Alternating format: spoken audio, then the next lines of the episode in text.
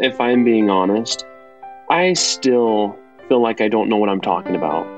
I still feel like I have so much more room to grow, to learn, to evolve as a leader, to evolve as someone in the industry who could be looked up to.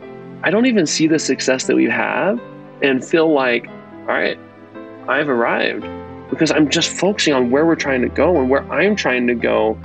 When we passed 200 million a few years ago, I remember thinking, wow, that is big. Holy cow. I can't believe we're that big. It had never really sunk in.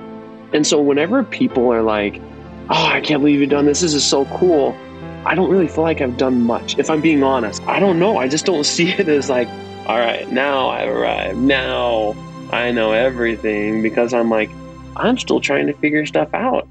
Welcome to the Seven Hats Podcast. My name is Yuval Selik, and I've been on the entrepreneurial roller coaster for over 20 years.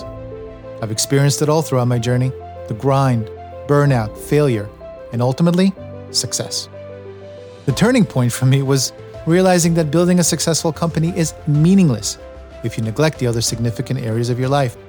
So today, I'm inviting you to join me on an adventure through those seven areas, what I call the seven hats. Every week, my guests and I will drop valuable insights and pearls of wisdom, helping, motivating, and inspiring you to get your seven hats in order and deliver real impact with meaning. So let's get going. Welcome, Seven Hatters. In this episode, we speak with Cameron Smith and dive deep into hats four, six, and seven the entrepreneur, the philanthropist, and the seeker as we poke the bear and take a bite out of one of the most disruptive CPG brands in the last decade.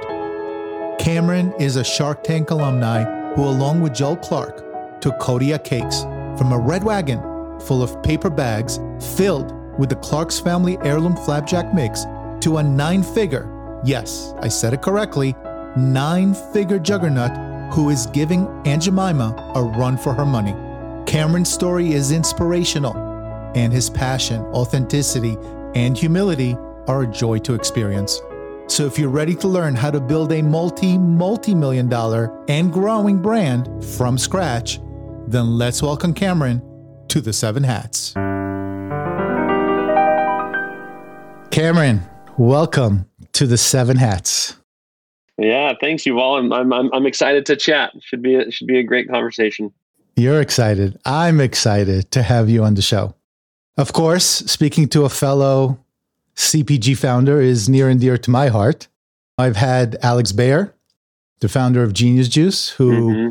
innovated the coconut water space. We had Jake Karls, the co founder of Midday Squares. I don't think I need to say more about that. Mike Fata, who made it huge and built a new category in hemp with, with Manitoba Harvest. And then there's Don Larson, who quit a high paying job at Hershey's to start Sunshine Nuts. And then he donates 90% of his revenue back to the people of Mozambique, Africa. And now, Cameron Smith, the guy who made Kodiak Cakes a household name and put uh, dear old Aunt Jemima on high alert. But it was not always the case, I'm sure. Right. The glitz and glamour of success were once a twinkle in your eyes. So, what I'd like to do is go back, way back to your early childhood so we can learn who Cameron is and why you went the path of the CPG entrepreneur. You know, a path only fit for warriors who love pain. So, Cameron, where were you born and how was your childhood like? Um, you know, Yuval, I love I love that you start there because I completely agree. You know, your upbringing shapes so much of how you view the world and it becomes really who you are or rather who you want to be. Um, so i i was born actually in provo utah and shortly you know, a few years after my parents moved up to idaho. So i grew up in idaho and i was the third of seven children. Um, wow. and yep my dad my, my mom stayed home with with all of us kids and and my dad taught uh, religion classes to in high school and and to college students. So we we didn't have a lot of money growing up, and I out of all the seven, I'm I'm the only boy, and so uh, you know most six often, girls. Six girls. Yep, I have I have six sisters, and most often I remember we would we would be eating dinner, and you know I'd, I'd be really hungry, and I I love food, and I'd ask my, my parents like, "Hey, can I have more?" And my sisters always say, "Wait, why why does he get to eat more?" And they're like, "Well, he's a growing boy." But I always remember it's not that there was a shortage of food on the table. There was just always that little fight for for food, and you know, so we didn't we didn't grow up with a lot. I remember we had a van, and we'd all stuff into the van. So for me, I remember always thinking growing up that I didn't want to stress about money because I hated stressing about money. My parents, it was something they always talked about. Growing up, my dad, he he picked up so many jobs just to kind of help make ends meet. I remember he would wash windows, and we would go with him, and we would wash windows at uh, this buffet restaurant. And Saturday mornings we'd go do that. And sometimes while we were walking out, they they let us grab some of the food. So I remember as kids, we were like, "Oh, I want to go." I want to go wash windows with dad. Maybe I'll get um, maybe I'll get a free meal.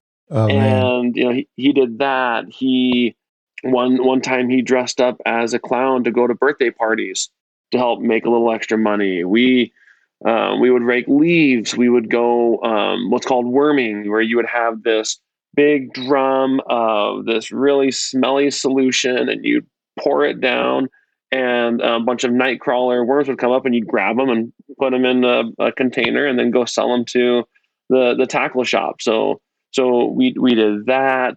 Um, there was just always my my dad was always looking for um, something more to bring in a little extra cash, and so Mm. that that kind of stuck with me. And as I as I grew up, we we moved to Nebraska, and when I moved to Nebraska, he found in in the paper that you could sell pop at at the Nebraska football games, and you know, not having a lot of money, we knew the likelihood of us getting into the stadium was not very likely. We weren't we were not going to buy tickets, and so the prospect of going into the game and selling beverages sounded amazing. And so I started doing that at um, 12 years old, Wow. going into the game and and selling soda pop, and did that for the next nine years.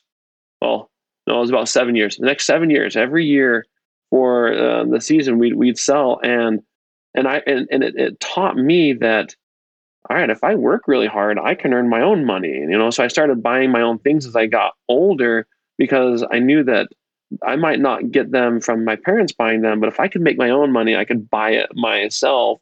Um, and you know, I, I got my first job when I was four. So that this was a separate job, my first ongoing job, like a part-time job when I when I was 14. My parents dropped me off because I wanted to earn money. I didn't want to have to always rely um, just just on my parents. I wanted that like independence, and so the you know those those type of things they they really shape what's possible. And I think for me, I realized growing up that there's a lot of different ways that you can make money. There's not just one path of going into a job here because my dad was always doing something new and trying something new that that for me I was like, man, there's there's a lot out there that's possible. Wow, that's crazy. So your dad actually had an entrepreneurial spirit, right? And that's kind of where you Mhm. picked it up. Then you went to start a small business as a young child, which is great. So then what did you want to be and where did you go? So you went to college, I'm assuming, right? So when you went to school, what were what, were- what was the dream? Yeah, so I so right after right after high school, I had no idea what I wanted to do. The only thing that was clear to me, so um, I'm a member of the Church of Jesus Christ of Latter Day Saints, and and when you're 19, there's there's an option that you can go and serve a mission and Yep. um, and go to another country, and so um, or another state or city or, or whatever. So I I turned I, I knew that that's what I wanted to do. That was the only thing that I knew I wanted to do. So I filled out my papers and um, got a call to go to Zimbabwe in Africa. So I was there for two years. And, you know, what's really interesting about that experience, that experience taught me so much and it helped me realize that I could do whatever I wanted to do. I just may have to work harder or I may have Yeah. to be even more focused to accomplish what I'm trying to accomplish. So as a result, when I was finishing that up, I started to see that okay, I could go to school, I could get like a good degree, and I could um, make some things happen. And um, you know, my dad believed in school. He um, received his doctorate degree um, oh, wow. when he was a little bit older, so he, he is very, um, you know, believes the benefit of education. And so for me, when I got back, I I, I went to school. I, I started going to um, LDS Business College, now Ensign College here in Utah, and then transferred up to the University of Utah. And I didn't know what I wanted to study because I didn't want to just study marketing. I didn't want to just study operations or finance. I I kind of thought they were all interesting and they were all kind of fascinating to me, learning about the the different elements of of, of business and and how it worked.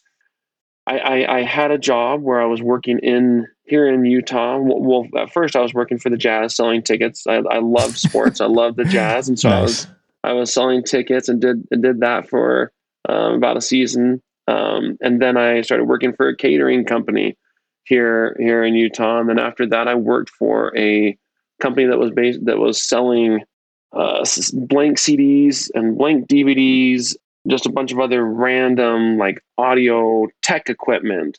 And then I sold food storage. So I had I, it was it was a very eclectic job experience after I was selling food storage, I was like, you know, this this is not. I do not want to be selling food storage door to door. This is not sustainable. And I I like sales. I like talking to people.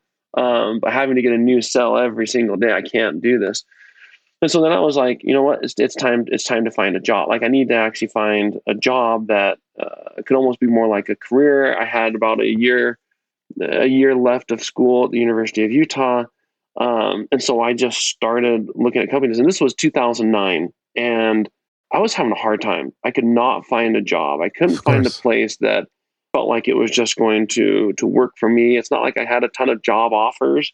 I think I had like I went to a went to a couple job fairs. I went to one, and this furniture place was was like, yeah, come in. And I went there, and they gave me an offer, and I was like, I do not want to be selling furniture. I do not think I can do this. And so I re- I remember I, I went to one of the job interviews I went to was at a bank and it was in like their investing division. And I remember thinking, hey, this this would be pretty cool. It's like downtown Salt Lake, um, one of the upper so upper levels of the of the of the building.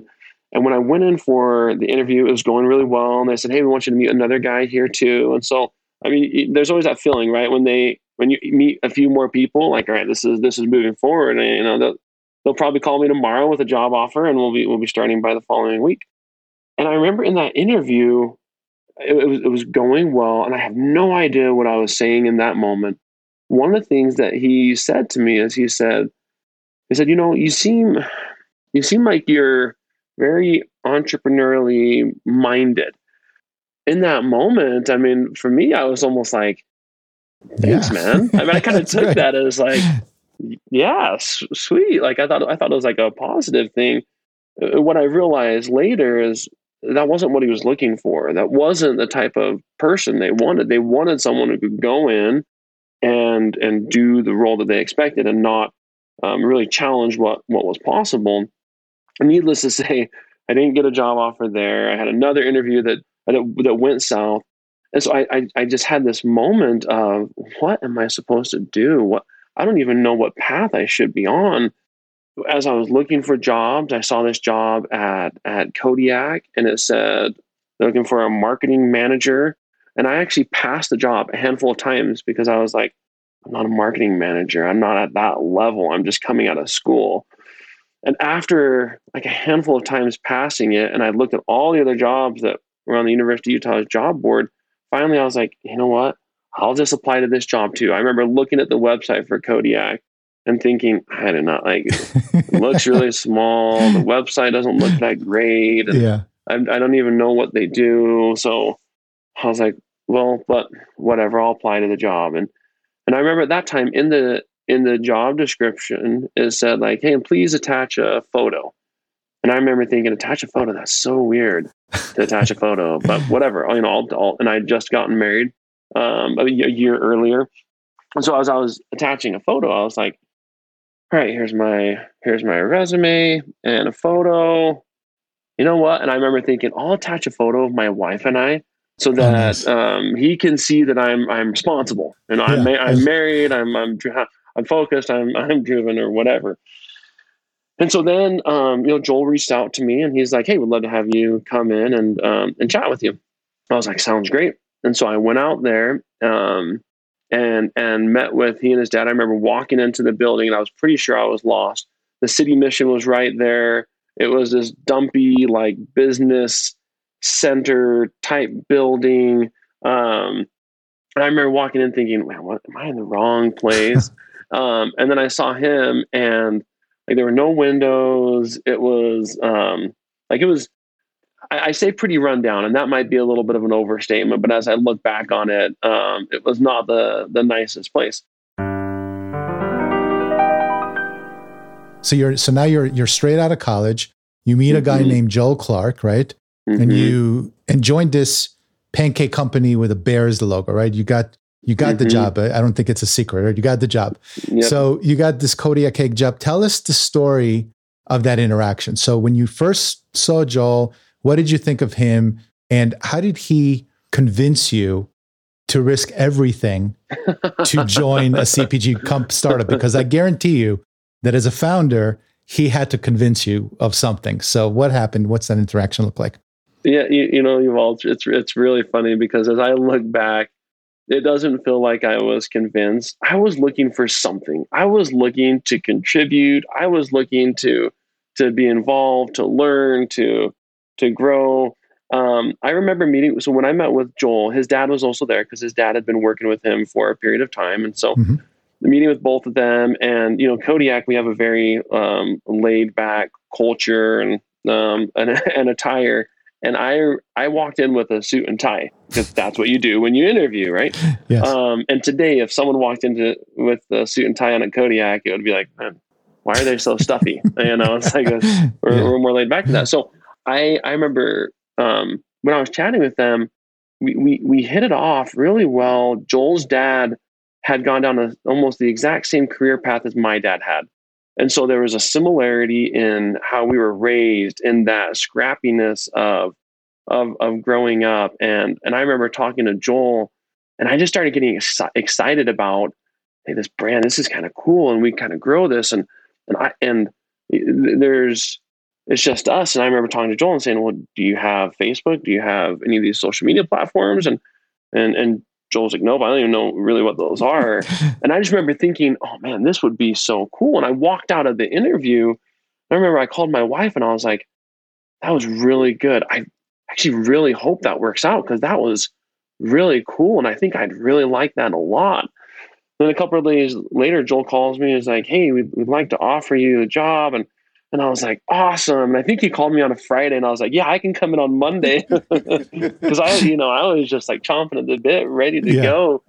And it was like, I was, I was so excited to start it. And I had no idea in that moment what I was getting into now looking back almost 13 oh, yeah. years ago. If you did, like, you wouldn't have done it. If you did, I promise you it would have been scary as hell. Yeah, I would have been like, yeah. "There's no way." Yeah, I mean, if you told no me, "Hey, you guys are going to be this big, you're going to have that," yeah. I'd be like, "No, I, I, I don't believe." it. Or I'd say, "How? How are yeah. we going to do that?" I, I, don't, I don't see it. Did you get the co-founder title right away? I didn't. Nope. Um, so the the it was it was interesting there in the beginning because I think a lot of times, you know, Joel had been doing Kodiak for a while. The family had been doing it for a while, and here I am coming out of my undergraduate degree at the University of Utah. I'm 24 years old. And the, the last thing Joel's going to do, who's put a lot into this and family's putting a lot into this, is say, all right, here you go. We're going to make you a co-founder and you're going to be president. We're going to run this together. It's like, heck no, I don't know who this kid is. I don't know what he can do. And I don't think he knows what he can do.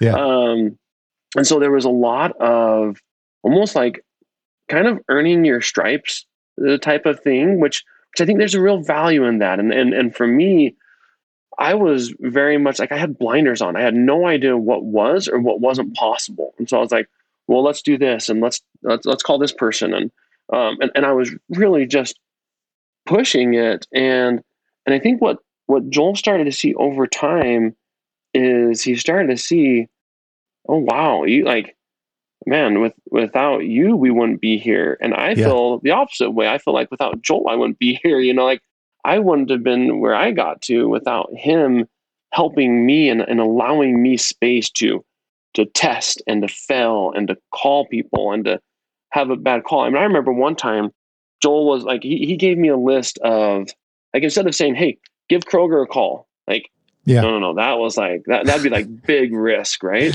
Yeah. So instead, he's like, "Hey, why don't you call these small gift shops that we used to sell to in Jackson, Wyoming? These uh, small like ski towns." Mm-hmm. I was mm-hmm. like, "All right."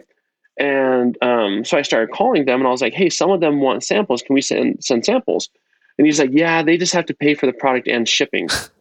and I'm thinking, man, I remember selling tickets for the Jazz, and that was hard. Yeah. But I'm asking people here, like, hey, Yuval, you, you should come and um, try Kodiak in your shop. Yeah, yeah, send me samples. Yeah, you got to pay 30 bucks for the samples. And you're like, I'm good, man. I, I, I, I don't exactly. really want it. Um, so I remember like I called like a couple pages of the list and just thought to myself, man, this is like, I don't know, this is worth it. Well, one of the jobs that I had in high school was in Nebraska at a Hy-Vee And I remember thinking, if we could get into Hy-Vee if I can get there, uh, you know, then I might be able to like grow more. And at this time, Joel started on me on a um, commission. He was like, mm-hmm. "Hey, well, I'll, oh, like nice. I'll, I'll pay commission for sales." And so I'm thinking, I'm not going to call these small independents. I'm going to call Hy-Vee. I'm going to start calling bigger places. And so I found um, the name for the person at Hy-Vee. I called Hy-Vee up, got to the operator, and I said, "Hey, can you um, send me to the pancake buyer?" Yeah, sure, you got it. And I called a handful of other people, and no one ever answers their phones. And this pancake buyer answers his phone, and I was like, uh, um, hi. and I remember, like, I like I was, I had no idea what I was talking about. Told him about Kodiak. Told him what I'd like to do. Um, he, actually was like pretty nice. But he was like, yeah, like we're not interested, and um, we've got these other things.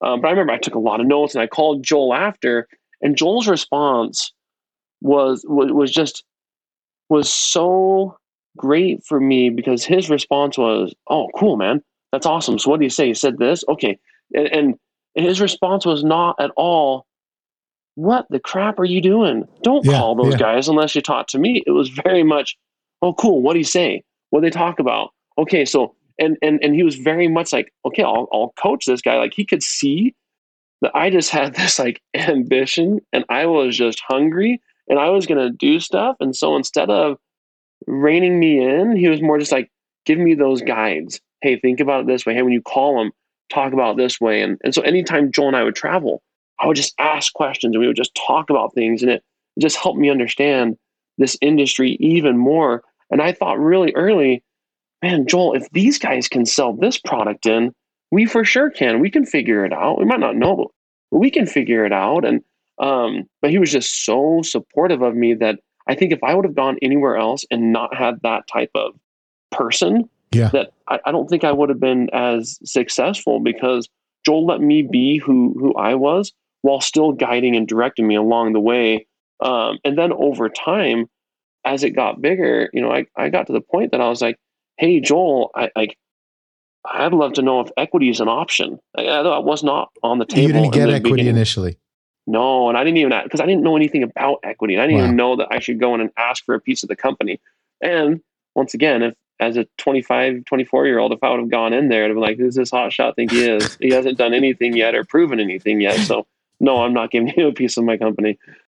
I remember just um, learning about it, and you know, we we were starting to grow a little bit, and, and we're doing a few million dollars in sales. So when I joined, we were doing we had done they had done a million dollars in sales, and I remember we were doing a few million dollars in sales, and someone told me about it. And they're like, you should really ask about it before the company gets really big. And I remember thinking, oh, yeah, that's probably good. I should ask. So I remember talking to Joel and saying, hey, Joel, is is equity an option? And in, in that moment, Joel was like, yeah, you know, um, I think if like if you had like an MBA or or maybe over time, like everything that he was saying, it's like it makes sense, right? You're not just gonna say, here you go. It's like, no, you need to yeah. prove yourself and you need some time to prove yourself. And I was like, okay, that makes sense. And, and we continued to have the conversations. And our equity conversations, it was almost two years before we got to the point that Joel was like, okay, we'll do some equity. We've grown a lot. And, and he was able to see that I was contributing. I was able to see that I was contributing. And we were, and we started just building this really good partnership that when we would travel, we had a lot of fun. We we'd share hotel rooms. Um, we would we would just we would our, our pillow talk was talking about what we could do with Kodiak and items we could launch and it just everything. And those are the f- best times, right? With a co oh, if you have so a good fun. co-founder. My first co-founder was a nightmare, but really? my oh, it was a night. I mean, you are so lucky to to have a good co-founder in your first round. Mm-hmm. Now, my current co-founder, ProMash, is awesome, and that's kind of what we do. We smoke cigars, drink some scotch, and talk about whatever. But those were the fun days, man. And when you first start the business. Oh yeah, I'm no, I mean it was it was so awesome, and so so so what started happening is, is Joel started to see, like I, I I was I wanted to grow in my career, and and I wanted to do more, and he was like, you know, the more I've thought of, I mean, and, and, and he gave me equity. We got to a really good place. I was super happy about it he was happy about it. And he was like, you know, it, well, when we got to the point where we were starting to hire head of sales and, and head of marketing, I remember telling Joel, like, look, I don't just want to be a salesperson. I don't want to be a marketing person. I love those functions in the business and operations. Like, I love all of them. I was like, but I really want to be here. And, and he gave me that opportunity and so when we started bringing those roles on, instead of me being over sales, we brought that person on, and I was able to be, you know, like a president and and partner with Joel. And he's like, you know, he's like, really? He's like, you're like a co-founder. And Joel's like, look, I'm a co-founder because his brother actually started the business. And Joel's like, there's a lot of this other co-founders, and we're co-founders in different stages, you know. And it doesn't have to be you're a co-founder because you started it from the very beginning. It's no, you're a co-founder because you you helped take it from this point to this point the really crucial points for the organization and for the for the brand and so like it, it, it was just so awesome because for me joel was able to do for me everything and even more than i realized i wanted or or needed in my just career path and and had a lot of success along the way and we've had we've had a lot of fun i mean for, for joel and i it's just it's just crazy for both of us to to see where we've landed. But but that's like it, it was a, it was a process getting there, right? It was not okay. We're going to give you title of president. We're going to give you like we're going to give you this whole package, um, and I didn't deserve that. like yeah. it, it, would it would have made no sense for him to get that all to me in the beginning. Let me ask you a question. I know it's hard to go back and, and answer this question, but would you would you have walked away if he didn't? You know, I my personality is like I'm really loyal to to people and it would have been really hard to walk away in in those moments I did feel like you know we had a conversation and one of the conversations we had you know Joel had mentioned like if you want a lot of equity like that's kind of tech you should maybe go do tech and I remember thinking in that moment should I do tech? I kind of like this industry. I love personally, I love food. I mean, I, I grew yeah. up loving pancakes, and so like I had no idea that this was an industry that you could go down this path that you could like deal with food, and so I I, I absolutely loved it. But I remember thinking, you know what, that might not be a possibility here at Kodiak. Um, that's fine. And pretty early on, I was thinking, Joel, we should sell Kodiak, and I was trying to encourage him to do that so we could do something else because nice. I was like, this is kind of like your guys' family thing. Let's let's do something else. And so, in in short, would I have left? Uh, potentially over time. I mean, I think it would have depended on a lot of different things, but in short, uh, potentially. Yeah, and the the reason I asked is because a lot of founders who are in the situation, Joel's situation, where they bring on uh, additional staff, they don't want to give away equity. Equity is one of those things for founders that is just so sacred. And I think that's a problem with my CTO, for instance, when we brought him in. He was, you know, he wasn't a CTO previously, but he was very smart and he had a lot of potential.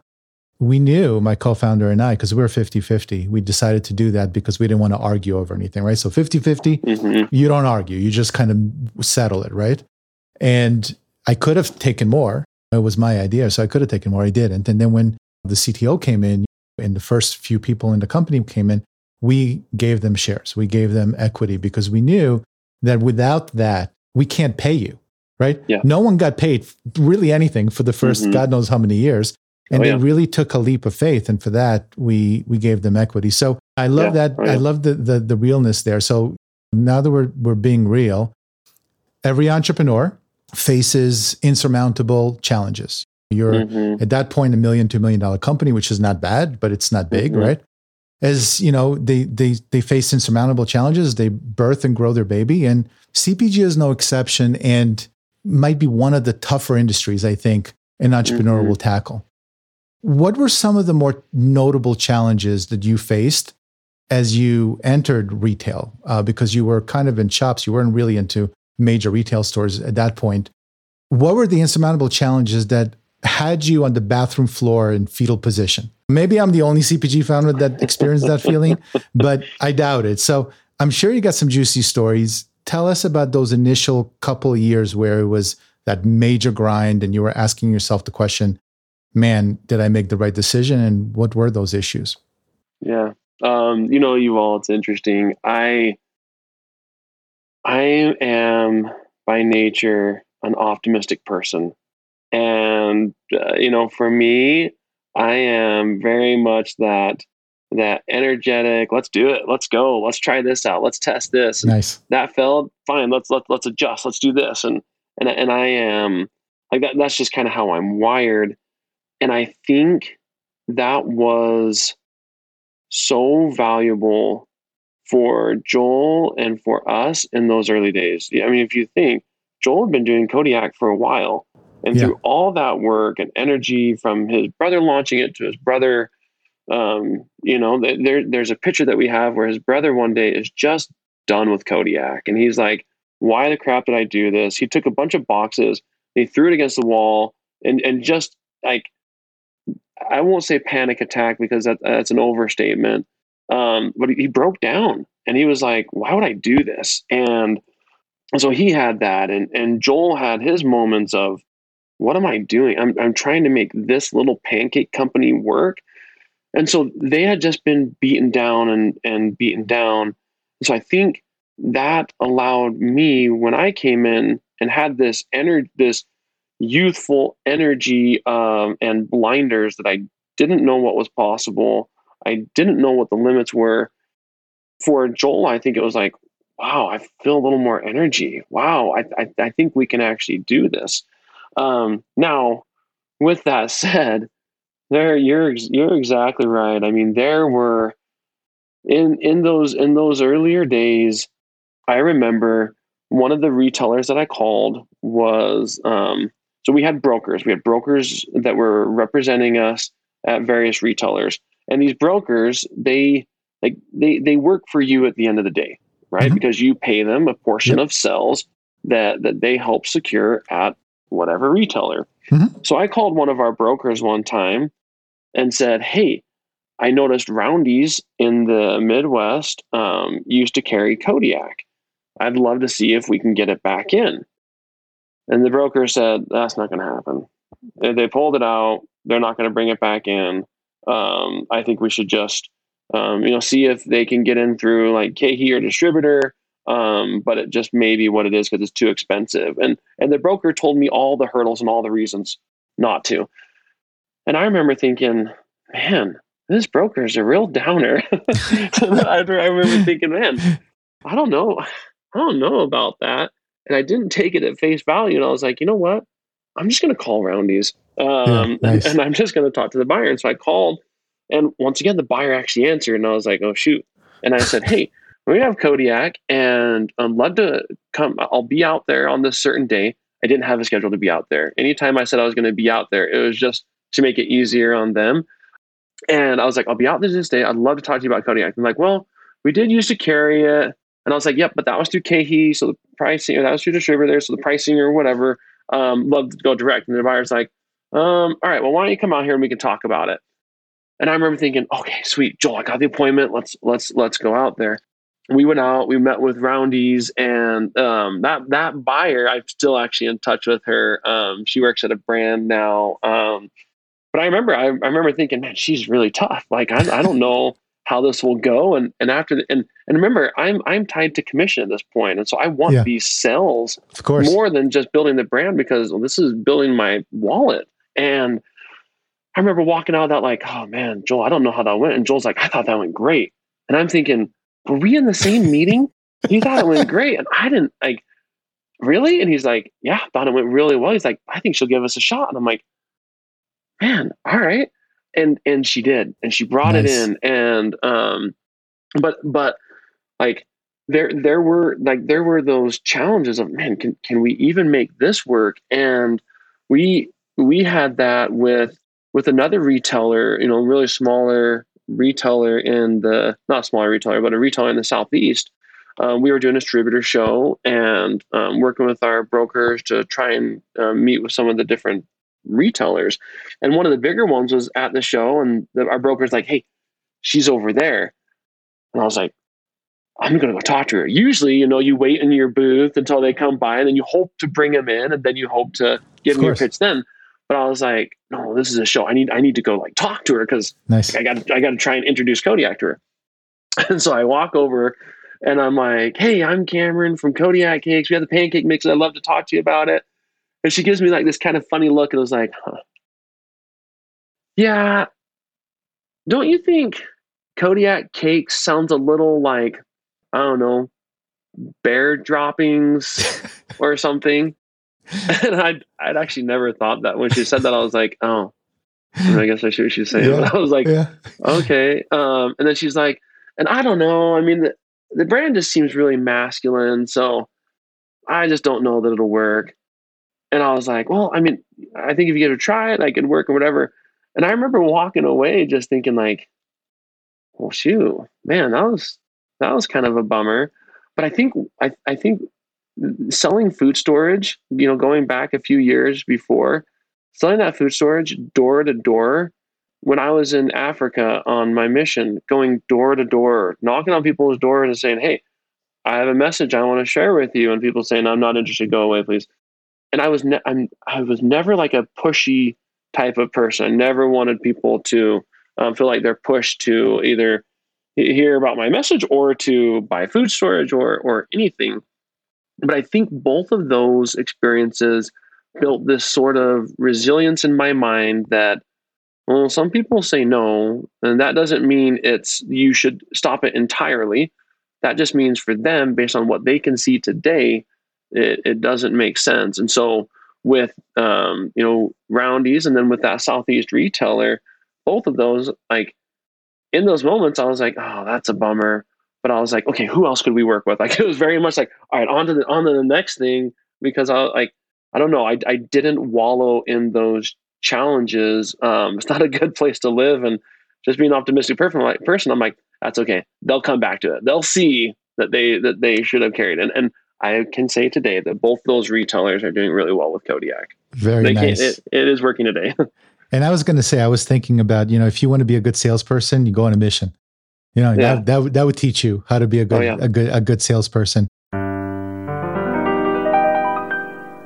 So, what other big issues did you face that were in, kind of insurmountable? So, a lot of CPG food brands have like manufacturing issues, shipment Yep. issues, any something because I really want to allow the audience to understand not just the good things that happen with the company. I really Yeah. want to help them understand if those who are listening right now want to start a CPG brand, which a lot do, tell Mhm. them what they're going to be expecting because I guarantee you, you've been through what every single CPG brand, especially in the food and beverage space, what kind of logistics or, or maybe manufacturing issues did you have in the beginning where you might have not met demand, maybe got discontinued from stores because of it that others should watch for?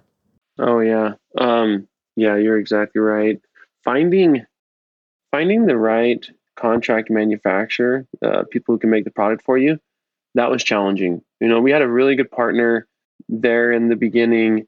They didn't give us any terms. You know, they basically said you need to pay before we produce it, Wow. and then we'll produce it for you.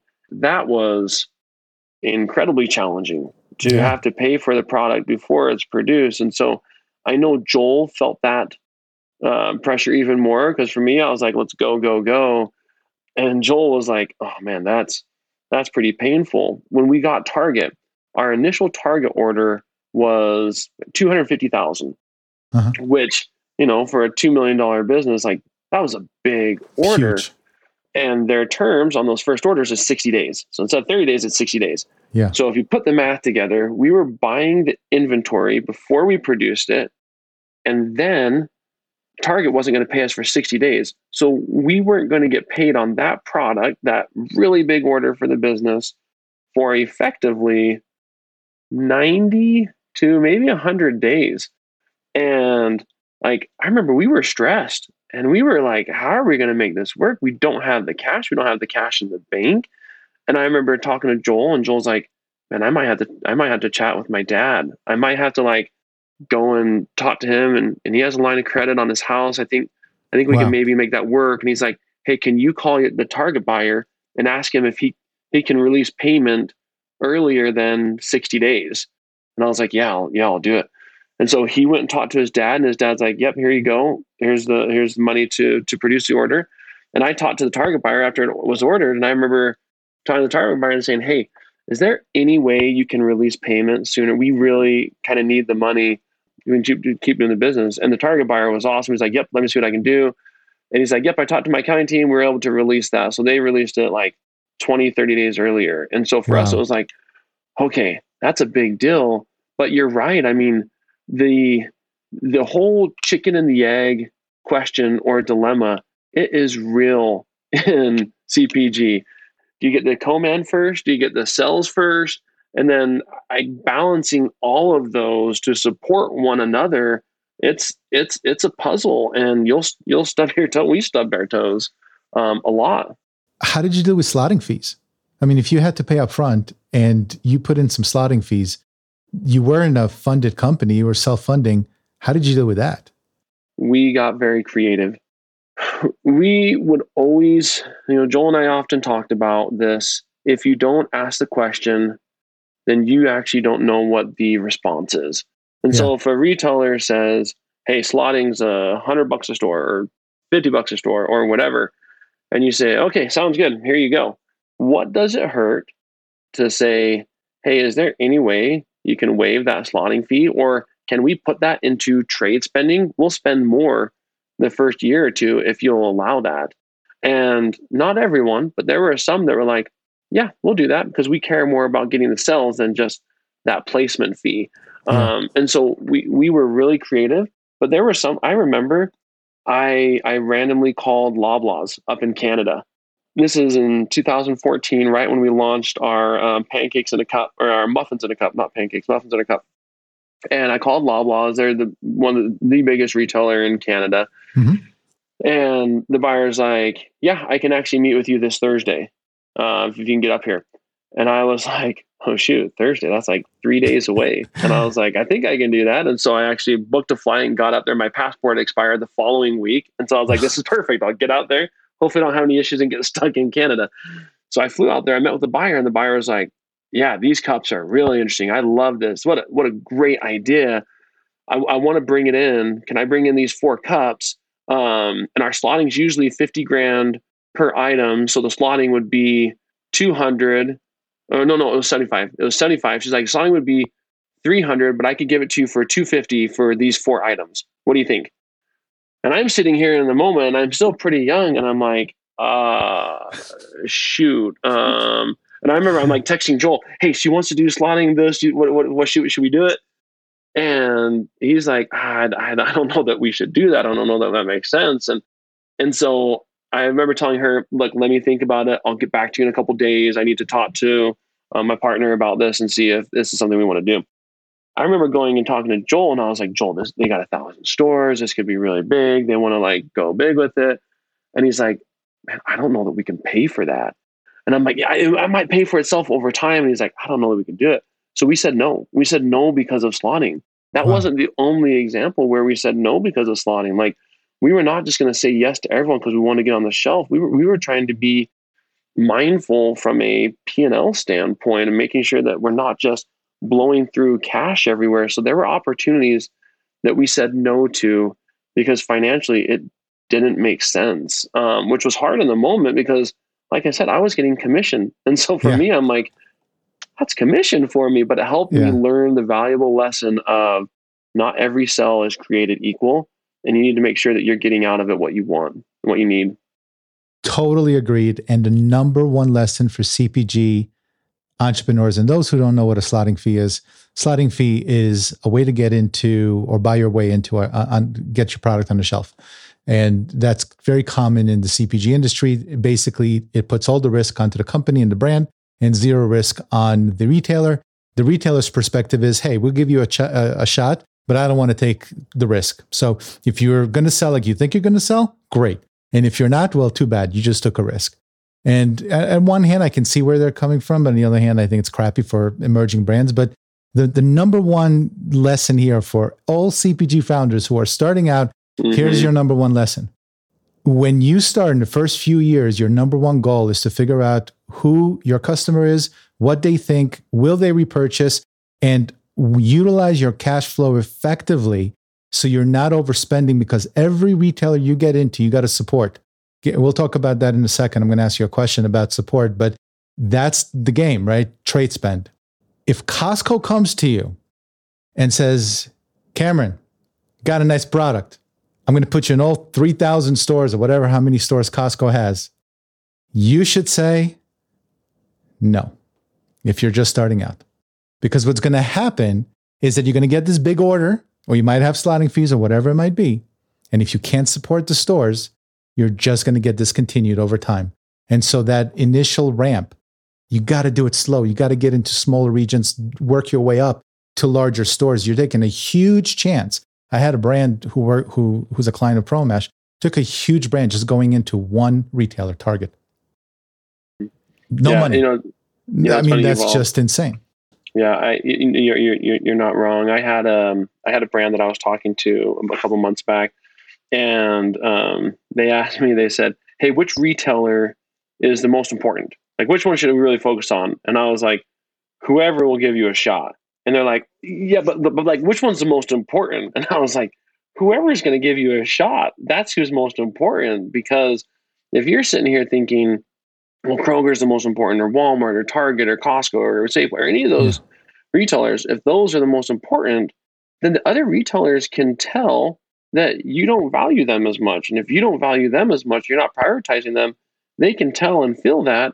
So then when other brands come up or when they need to discontinue items, they're not hesitant to discontinue yours because you haven't treated them that way. So, really, whoever will bring you in, that's who you should focus on. And that's who you should build your story and your brand with to then prove out to other retailers that, hey, it will work here because it's worked with this retailer. And this is why we believe that. Like, you're trying to build a story and you, and you're exactly right. Like, Costco is a great retailer. We built a story with Costco, but we started with roadshows. We didn't start with hundreds of stores we knew what the potential was. We knew that if we got into Costco big, it could be huge. But Costco wasn't going to just say, "Hey, we'll bring it into every club," because yeah. that's not what they do. They said, "Yeah, we'd love to test it," and we're like, "Let's do road shows."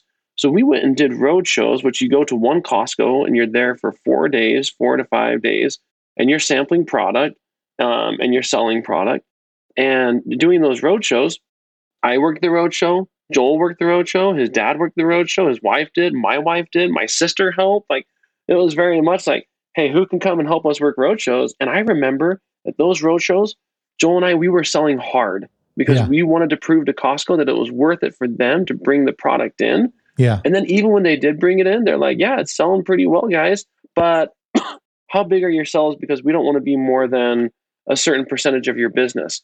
And yeah. so we had to like they were kind of capping what we could do. And so it forced us to say, we've got to continue to build this story outside of just Costco so that we can build it more in Costco. Um, but but you're exactly right. Like you you have to like it's so exciting when you have a lot of retailers that are excited and energized behind the brand. It's also very easy to get ahead of your skis Oh. because oh. you can go in all these areas. And then before you know it, you see brands that aren't around anymore and you're like, what happened to that brand? I yeah, thought they were exactly. doing really well. They went faster than they could run. Yeah, no, absolutely. And we'll get to the next question. We'll actually talk about that. I mean, the, the point is we got when I was selling Luvala to retail, my my skin my skincare line back in 2006, 7, we got into Whole Foods right away. We got into Sprouts. We got into most of the natural stores and that literally was the reason we we went out of business. If we were if we did it smarter, if we got into local regions, you know, and spend the money we had on trade spend, which is next topic I want to discuss, we would have been just so much better and could have had more runway. But you know, I remember a broker telling me we got into Whole Foods uh, region. I think it was uh, the Midwest region, and we're like, well, we're going to support every store. And the guy's like, dude, you are not going to support every store. It's not going to happen. You you don't have the money. I'm not. I'm not going to participate in this shenanigan. So anyway, so that's that's the thing. So a few years go by. You're now expanding into retail. You're seeing the fruits of your labor. The biggest issue I see in CPG is not what many think. Right? Many think that getting placement on the shelf. And that's the big deal. But it really isn't. You know, with some elbow grease, it can be done like you did, right? Just store, just calling up stores. The challenge that I see in retail is staying on the shelf. And of course, to stay on the shelf, you have to sell off the shelf. Now, when you're selling to a buyer, it's a one to one relationship. You can tell your story, everything's great. They buy in, they get buy your product. When you're now not talking to one person, you're speaking with everyone and you don't have the resources to just educate everyone like a Coca-Cola might with a $100 million, you know, a month budget. And you have a competitive space, right, that you're playing in, especially with household names that are go-to for most people. And they don't even think about taking on another childhood, you know, it's their childhood memory, right? So raising awareness and telling your story is very expensive. And it's critical to get it right before, like I said, being discontinued. How did you navigate trade spend. For those who don't actually know what trade spend is, it's the cost of promoting at retail with tactics such as in-store demos, price reductions, coupons, etc., ads. What worked, what didn't, and what would you do differently today if you can go back and do it all over again? It's a great question, Yuval. You're you're exactly right that if if you think about it, you have a great idea, great product that you're really excited about, and you go talk to, you name the retailer, they're interested in the product. They what they want to know is how are you going to get off the shelf, and how are consumers going to know about this product? That was what we were kind of faced with. We didn't have a big marketing budget, to your point, and I remember Joel and I were talking often about, all right, what could we do to get a almost like a big PR hit. So people would hear about the brand and go to stores to grab the product off the shelf. And it was so hard to think about what was what we could do there. And that's actually where Shark Tank came from. We we were talking and and I had watched Shark Tank for a couple of years and Joel and I were like, I was like, Joel, what if we got on Shark Tank? Knowing how many people were watching that because that was a way to drive awareness. And uh, you know, you know the story. We went on Shark Tank and got a lot of awareness. And unfortunately, we didn't do a deal. It did help drive awareness to the brand and and therefore to Target. And so, if you're a brand and you're walking into the store and you're telling Target you got to carry it because this is a differentiated product in the category, so on and so forth. What are you going to do different than anyone else? Everyone spends on trade. Um, and to your point, those bigger brands spend significantly on marketing outside the store and even inside the store. Of course. And so you have all these odds stacked up against you. And if you think you're just going to put the product on the shelf and it's just going to fly off the shelf, yep, big mistake. You yeah, you'll you'll you'll you'll struggle, um, especially if you spend a ton of money in slotting. So then what you might do is you may say, well, then I'm just going to do some really deep discounts just to get people stuffing it in their carts. And I'm yeah. going to do, you know, my products five bucks a box. I'm going to do a 10 for 10 and I'm just going to discount it just because yeah. I want a ton of trial. Yeah. We don't want to do that because that's also going to create behaviors in consumers. Yeah, and then they'll margin. See, like, yeah. Right. So, like, so for us, we like our trade was not aggressive. You know, we were very um, mindful in how much we were spending in trade. You know, there was a time I remember this very distinctly. We were at a distributor food show. So we went to a ton of distributor food shows um, there for a few years, Joel and I would. And one of them we went to, we were talking to a small East Coast retailer that had like 15 stores. Like they were not huge, but they, they had a pretty good amount of stores over there. And they were talking to us about slotting and about trade. And I remember in the conversation, just things weren't adding up for me because I remember before talking to Joel, and we would hesitate to pay 20 grand for 2,000 Kroger stores. Mm-hmm. I don't think it was 20 grand, but roughly, let's just throw that number out there 20 yeah. grand for 2,000 Kroger stores, but paying 5,000 for 15 stores, we were like, I think we can make that work. And I remember thinking, like, something's not adding up. Per store, we're paying 10 bucks per Kroger store, uh, and it was more than that, but just to illustrate the point. Yeah. 10 bucks there.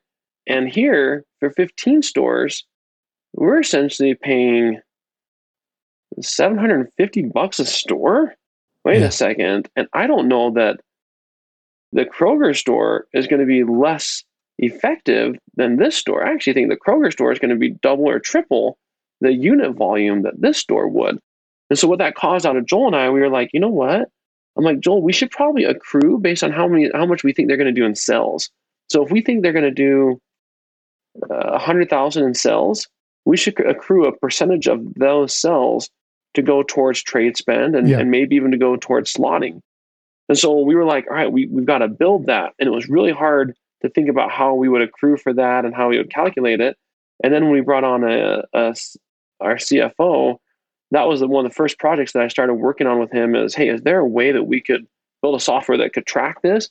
And so he built an Excel doc that has every account manager on every account and they had their budget and they would yep. enter in their cells and it would calculate here's how much you can spend on trade because we wanted to make sure that we weren't blowing the budget on some accounts because the dollars didn't seem like a lot yep. it felt like oh yeah 1000 2000 5000 we're okay with that we are getting to 20 30 40 50 we hesitate more but we don't want to be hesitating with those when they'll drive a whole lot more let's just put it into the calculator to identify how much to spend and so when it came to trade we weren't necessarily aggressive, but what we tried to do is pulling it off the shelf. We tried to get to consumers. So we tried to understand where are our consumers at? What do they care about? So we had, you know, millennial moms that we were talking to. We had athletes and and people who were who cared about their nutrition. And so we would, you know, I reached out to bloggers really early on. We we started. I was like, hey, we should do races and events. We should go to 5Ks and half marathons and sample product as people are trying and and hand out product and, and basically like let's be in a lot of places where people are and let's reach out to influencers and send them product and make relationships and connections. And what that started doing is that started to create this community and um, just people talking about kodiak and getting really energized around it. And that helped pull it off the shelf. So we didn't have to rely on the trade spend because that's going to be challenging because everyone else in the category is doing trade spend. So we thought how can we be different in the category, connecting with consumers so that they would go and tell their friends and go into the store and talk about the the product. So that was like it, it's it's that one two punch that really you're having to do everywhere because you're exactly right. Getting on the shelf, that's great and that's exciting, but you got to get off the shelf. Getting off the shelf is all about the consumer. So do the consumers know about you? Are they aware? Are you connected to them? And how are you talking to them? in a real and an authentic way so that they'll go there and they become those advocates for the brand.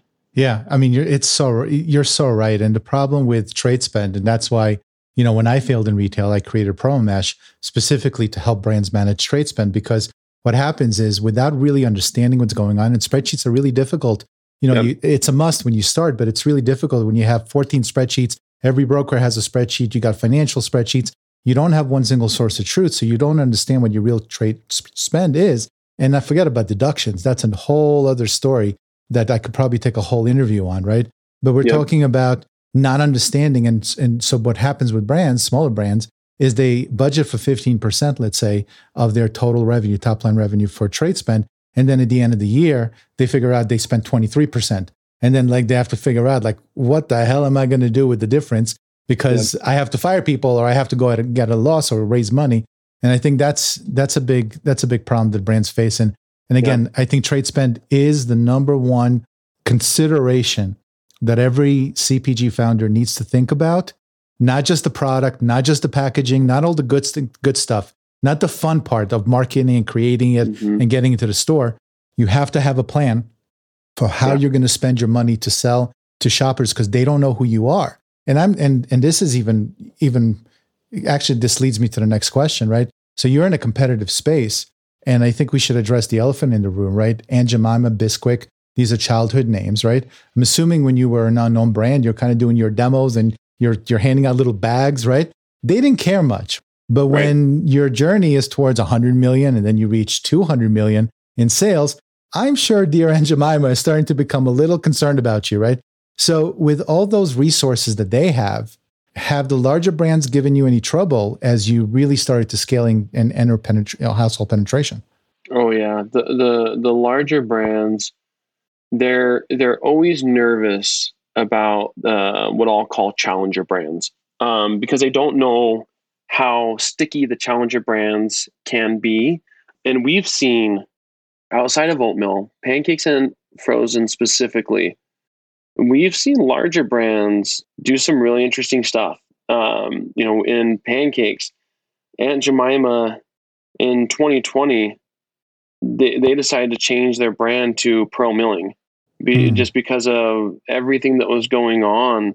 And when they did that, like they they they took a big hit, and we are now within three share points of becoming the number one pancake brand, which Congrats. for us is, yeah, it's it's insane. I mean, I remember when they had 25, 28, 30% share, and here we were sitting at 4% share.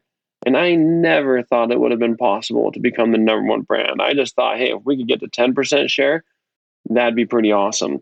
Yeah. Um, but you know, we kept innovating in that category, kept trying to stay ahead of where they might go. You know, for Aunt Jemima to come out with a whole grain, higher protein product, yeah, it wouldn't totally resonate with their consumers. It's it's very value driven, and for them, Aunt Jemima, um, Bisquick, those are cash cows for those businesses. They they're just reaping the cash. It's they're they're making really good margins, so they don't really want to spend in those categories. They're not strategic categories for them, and so if they give up the number one position, they're kind of okay with it. They don't totally care. I mean, they care, but maybe not as much. And so what we see is there are more challenger brands that, given that we've challenged, you know, there are other brands that are like, all right, how can we challenge what Kodiak's doing? Yeah, and, and so I've seen causes, some in Costco too, like yep. Birch Benders. Yeah, they're they're kind of uh, a new kid on the block. How are they doing?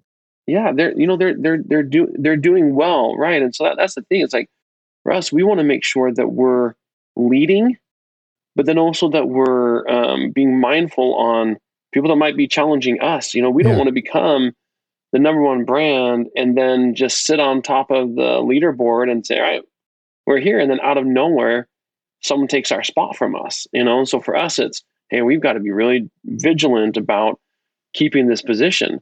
In Frozen, Eggo had never really had a real challenger. Um, there were other brands that had been there, but they hadn't really challenged Eggo's position.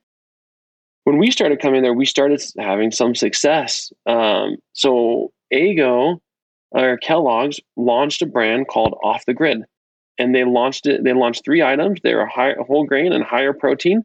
And when we saw those, we were like, "Oh wow, this is this is interesting. That's actually a good product." And we tasted it. We're like, "It doesn't taste too bad." Um, it didn't work it, it, it, flopped. And so they took those products and they rebranded them to like Kashi. And so you have these big brands that are like, all right, what can we do? How can we block them out? But when you have a brand like Kodiak that resonates with consumers, and so we're like, we're trying to be as authentic as we possibly can. We're trying to be approachable. So if you create a new brand, that new brand has to create those type of feelings. So someone might trade over for a moment but then they're still tied to oh yeah that, that emotional attachment that they have to Kodiak. And so for us, we still see ourselves as a challenger brand. We still nice. see ourselves as you know we're trying to grow in pancakes and oatmeal and in, and in frozen.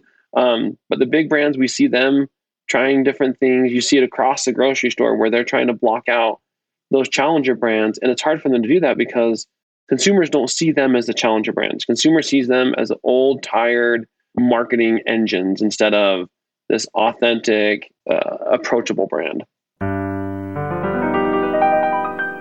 Yeah. Listen, Cameron, I have literally probably another hour of questions for you, and I know that we're running out of time. So I'm going to ask my last business question before my final question. Okay. so let's shift gears. let's talk about success and the ego. So at one point, you become the man, the one that beats all odds. Everyone looks up to, you know, cousins and elementary school friends you never met are knocking on your door, and everyone thinks you're the shizzle, right? So when that happens, does the ego creep in? And on the flip side, what about imposter syndrome? Mm. Yeah. So, I mean, you know, it's funny. I, I, if, if, if I'm being honest, I still feel like I don't know what I'm talking about. I still feel like I have so much more room to grow, to learn, to evolve as a leader, to evolve as um, even someone in the industry who who could be looked up looked up to. Um, Joel and I were at the Sweet and Snack show um, uh, about a month ago, and when we were walking in the show, this lady came up to us and she's like, um, she she had a she had a booth there, and she's like, um, "Oh my gosh, I, I I, like she was basically like I worship you guys, and Joel and I are like, whoa, whoa, like, like, hold up, that's like because you know so often we don't, I don't even see the success that we have and feel like, all right, I've arrived. Because I'm just focusing on where we're trying to go and where I'm trying to go. And you know, when when we passed 200 million a few years ago, it was it was like in the fall, it was like September. And that year we had passed the annual revenue 200 and i was driving with my wife and um, i remember i told her i was like yeah so i just got the numbers and, and we just passed 200 million. And she was like really? And i was like yeah. And um, she went inside to grab some stuff real quick. And and while she was gone i was sitting there to myself and i was thinking because she was like wow that's big and i remember thinking wow that is big holy cow I can't believe we're that big. It had never really sunk in. And so whenever people are like, oh, I can't believe you've done this. This is so cool. I don't really feel like I've done much, if I'm being honest. Like I don't I I I know that we've done a ton here at Kodiak and and, and we've been so fortunate and and it, it's just I don't know. I just don't see it as like, all right, now I've arrived. Now I know everything because I'm like, I'm still trying to figure stuff out. I'm still trying to figure out all this uh, inflation, all the supply chain, all like all that stuff, like how to grip with that because I'm trying to focus on where we're going, not where we were. And I think that also applies to us individually that ego creeps in when you focus on where you were and what you've accomplished. Mm. I've done this. Look at how great I am. But if you're constantly focusing on where you're trying to go, then I don't know that you'll ever have an ego because have, have you ever arrived there?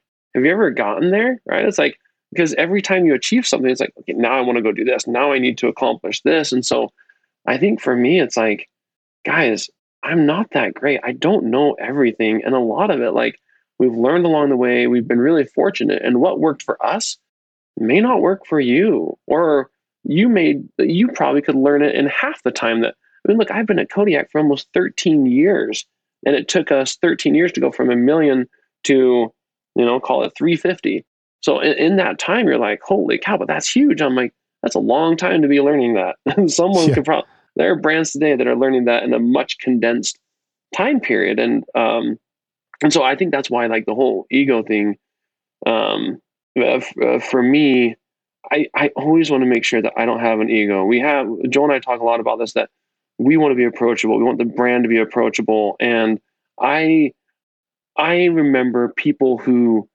took time to talk to me that were real that I was like, that's so cool that they just spoke to me. And um and, and I want to have that same thing. I want to be able to just talk to people and just be like, yeah, look, I, I'll share what I know. I don't know everything, but what I've learned, like, that helped, and maybe it can help you.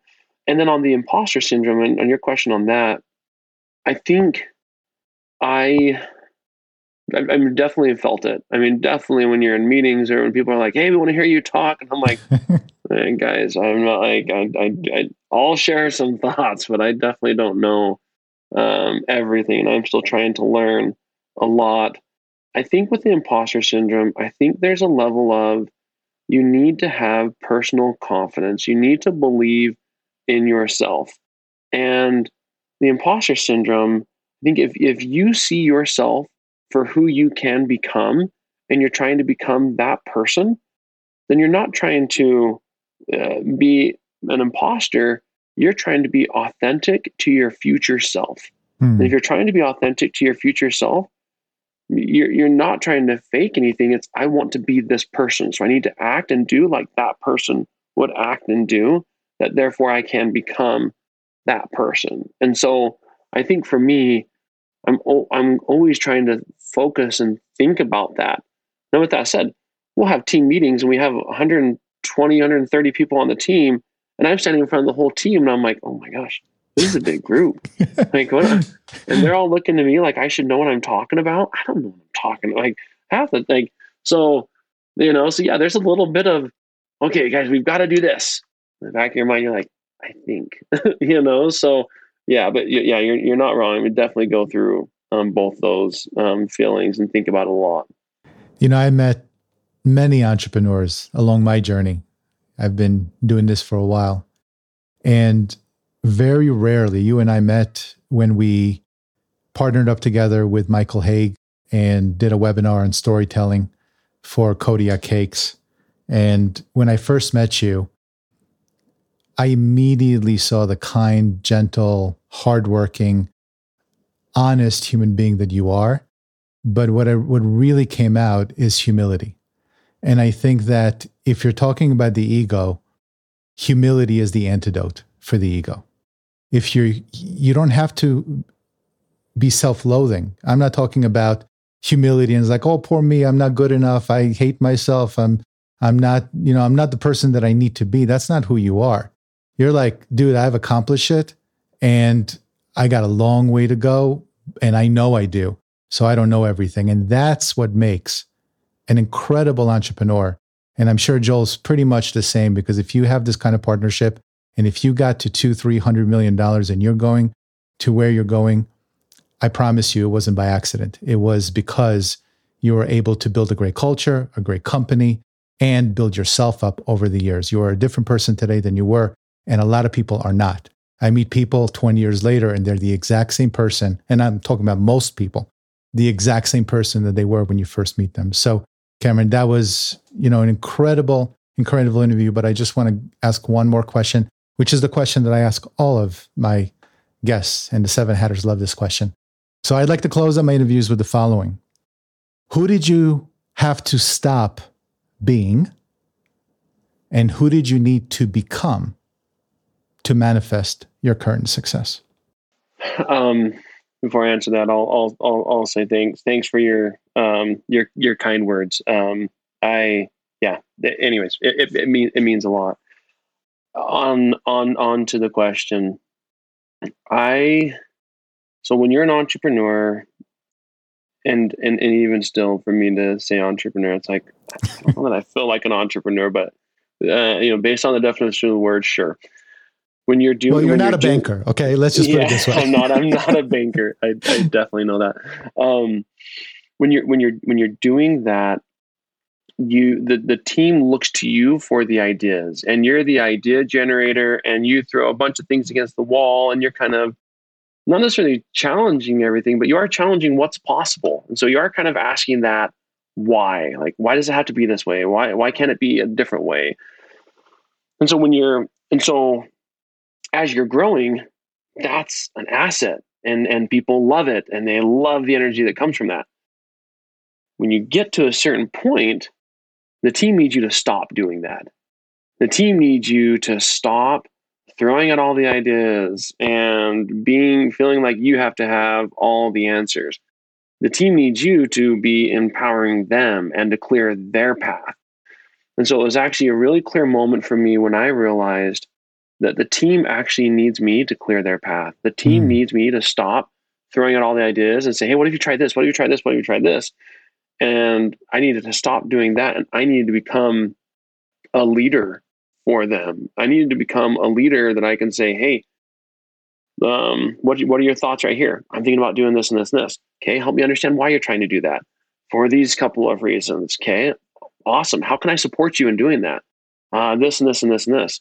Okay, awesome. Yeah, I, I love what you're doing. Let's make sure we're working on this and let's run with it.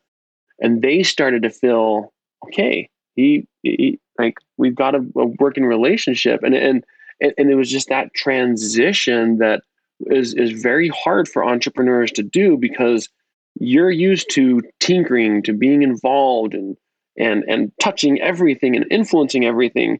And the team needs you to evolve to stop doing that and to lead the organization, help prioritize, and um, be the leader to see where it's going. And it's it's it's it's a hard transition. It's a transition that, like, I mean, honestly, I'm still going through because I love the ideas. I I, love thinking those through, but the, the team can come out with better ideas than even you did if you allow them to do that. But yeah, I, I love the question because um, I, I saw that very clearly, especially as we were growing really fast.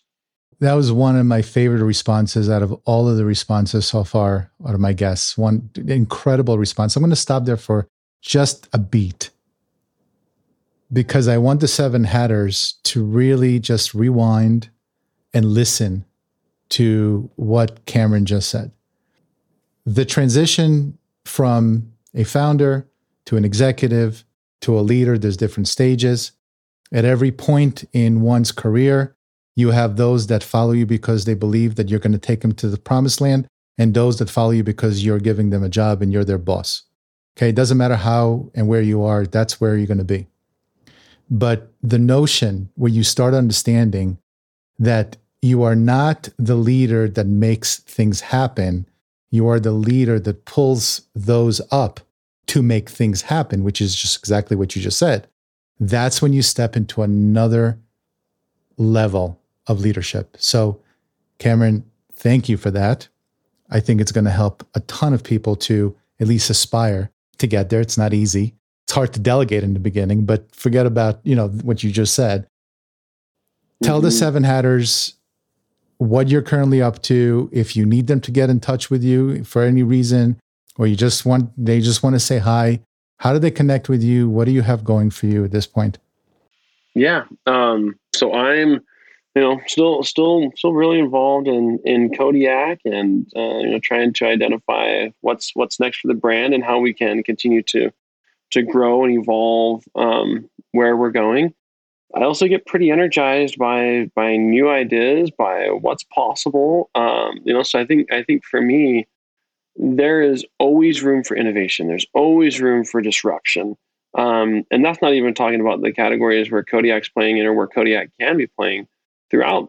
I mean, if I'm just thinking just of food specifically, throughout the grocery store, there are still so many places for disruption. Of course. Um, and so for me, like, I, I love hearing about new ideas. I love hearing about um, what what people are working on um, to to identify all right what's something else that can scale?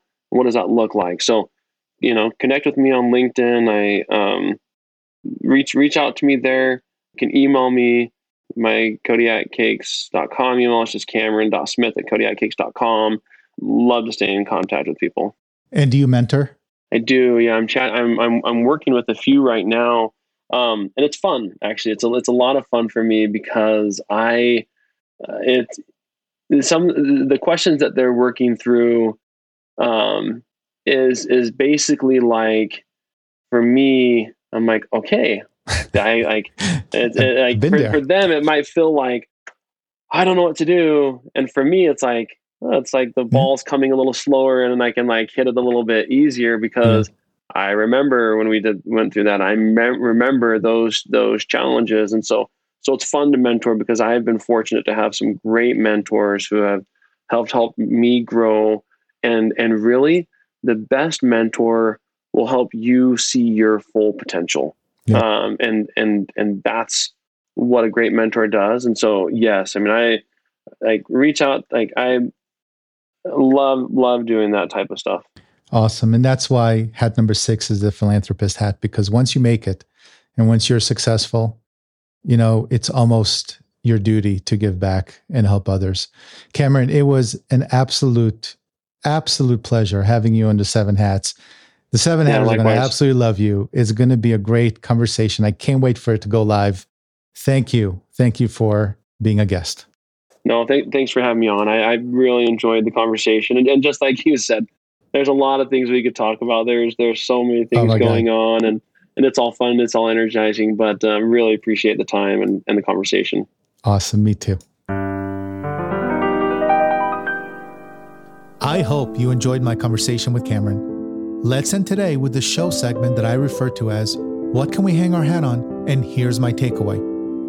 The consumer packaged goods CPG industry is incredibly difficult to break into. I know firsthand the challenges CPG founders face in getting a product off the ground and breaking that $1 million top line revenue milestone, let alone what Cameron and Joel were able to achieve with hundreds of millions of dollars per year. I can't even imagine what it's like to overtake a product like Aunt Jemima or Bisquick, who enjoyed a top share on the shelf for decades as household names. Cameron explained that to have a chance at CPG success, you must achieve household penetration and increase the velocity at the shelf level. If you can't sell your product by raising awareness with the shopper, the buyer will discontinue your product. The trick is knowing when to say no to potential new business and avoiding the lure of that large initial purchase order. Depending on the cash position of your brand, you may be better off saying no to a large retailer such as Whole Foods, Costco, or Kroger and building up your fan base with smaller regional customers. Otherwise, if you spend all your funds trying to support a large customer, but without the ability to grow sales velocity, then the chances of your brand going under are almost certain. I've been there and seen it more than I'd like to admit. If you have a good product that shoppers like and repurchase, and you focus your energy on promoting effectively without overspending, you too have a chance, like Cameron, to build a destructive brand. I want to thank Cameron once again for joining me so that we can all benefit from his wisdom. And until next time, if you found this episode helpful, please hit that subscribe button and tell other entrepreneurs out there what value you receive from it so that we can attract even more high quality people into our Seven Hats community. So for now, I will bid you farewell and success on your journey. And until next time, my name is Yuval Selik, and I tip my hat to you.